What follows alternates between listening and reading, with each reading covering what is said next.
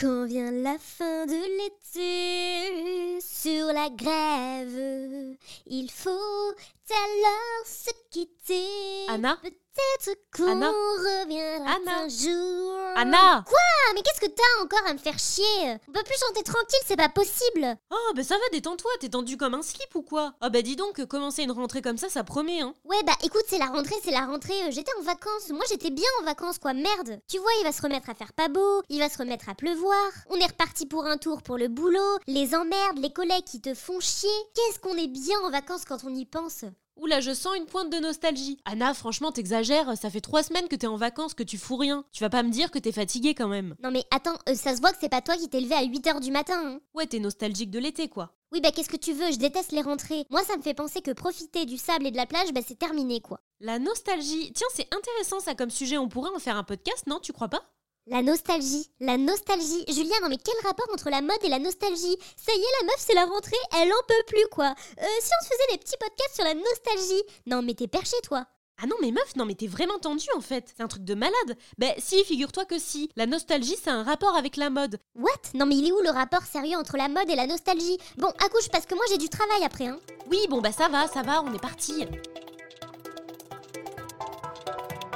Vous savez, la mode, avant tout, c'est une affaire de bon goût.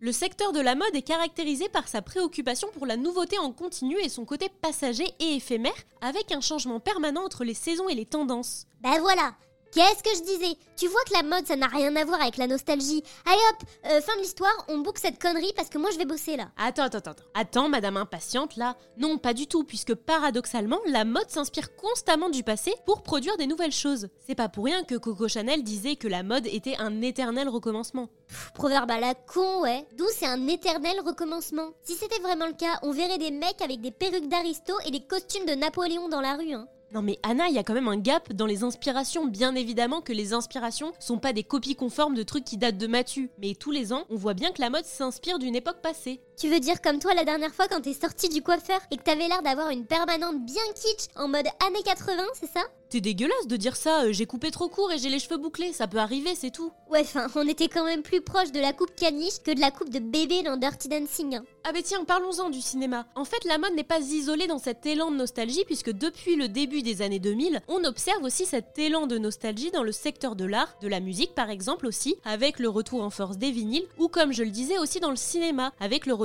à la mode des vieux films à la Charlie Chaplin, ou même la création de nouveaux films imitation vieux films, comme on l'a vu dans The Artist qui a fait un carton plein. Ouais, d'accord, mais la mode dans tout ça, d'où t'as vu qu'elle était nostalgique? Bah si regarde, t'as jamais entendu tes parents dire des phrases comme Quoi, tu portes des pantalons pas de def? Nous aussi on portait ça quand on était jeunes. Ouais, c'est vrai qu'elle dit tout le temps ça, ma mère. Euh, même qu'il paraît qu'à son époque, elle portait déjà des Stan Smith. Non, mais tu te rends compte? Ah ben voilà un exemple parfait. La marque Adidas a remis sur le marché son emblématique basket 50 ans après avoir sorti sa première Stan Smith. Et je suis à peu près sûre que tous les gens qui en portaient dans les années 60-70 ont dû être touchés par la nostalgie de voir leurs enfants porter des baskets que eux-mêmes portaient dans leur jeunesse. En fait, la mode, elle joue sur la corde de l'émotionnel pour toucher ses consommateurs. C'est ce qu'on appelle en marketing le rétro-marketing. En fait, la marque, quelle qu'elle soit, pas forcément une maison de mode d'ailleurs, elle va aller puiser dans les souvenirs positifs qu'elle va tout de même un peu remettre au goût du jour pour toucher ses consommateurs et faire en sorte qu'ils achètent le produit. Mais c'est hyper bâtard comme technique de marketing, franchement, c'est un truc de connard de faire ça. Ben ma cocotte, c'est le marketing, c'est penser de sorte à ce que tu passes à la caisse. Qu'est-ce que tu crois? Après, effectivement, les marques de mode se jouent de cette sensibilité, mais c'est pas juste une histoire de marketing, c'est aussi une histoire de vision des choses en fonction de l'époque qui s'accompagne de la wow, tendance. Wow, wow, wow, wow, wow, wow.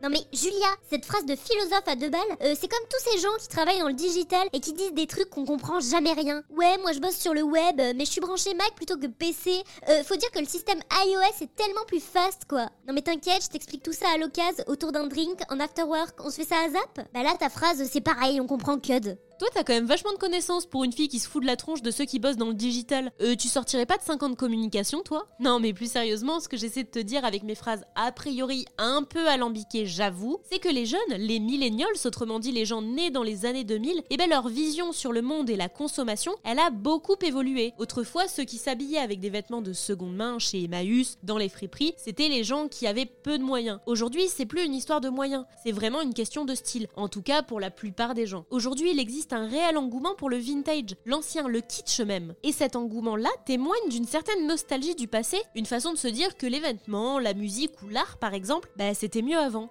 Ouais, enfin, quand même, tu dis ça, mais le luxe, c'est pas du tout la même chose. Hein. Moi, si j'achète un sac de luxe d'occasion, c'est uniquement parce que neuf, ça coûte un bras cette histoire.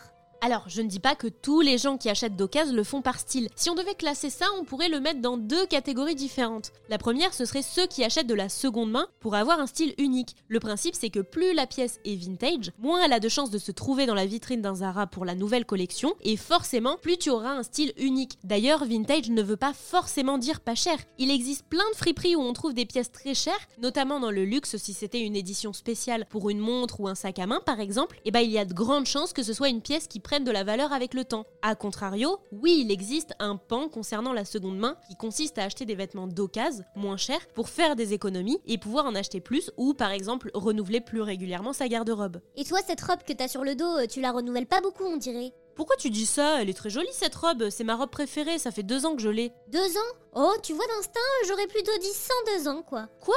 Non mais t'es gonflée quand même, elle est hyper belle. Oh oui, bien sûr, hyper jolie, Julia. Et t'es sûre que tu veux pas la vendre dans une friperie? Bon, enfin, s'ils acceptent une telle guenille, mais bon, ça vaut le coup d'essayer, hein. Mais c'est pas du tout une guenille, elle est pas du tout abîmée, arrête Non mais après, tu sais, c'est cool, hein, tu pourrais la vendre au max, quoi, 3 à 4 euros. Cela dit, euh, ça paye le café, hein. Mais arrête un peu, tu t'es vu avec ton pantalon trop moche toi? Oh là là là là là, je sens l'énervement monter. Alors, on est tendu pour la rentrée? On n'a pas pris assez de vitamine D?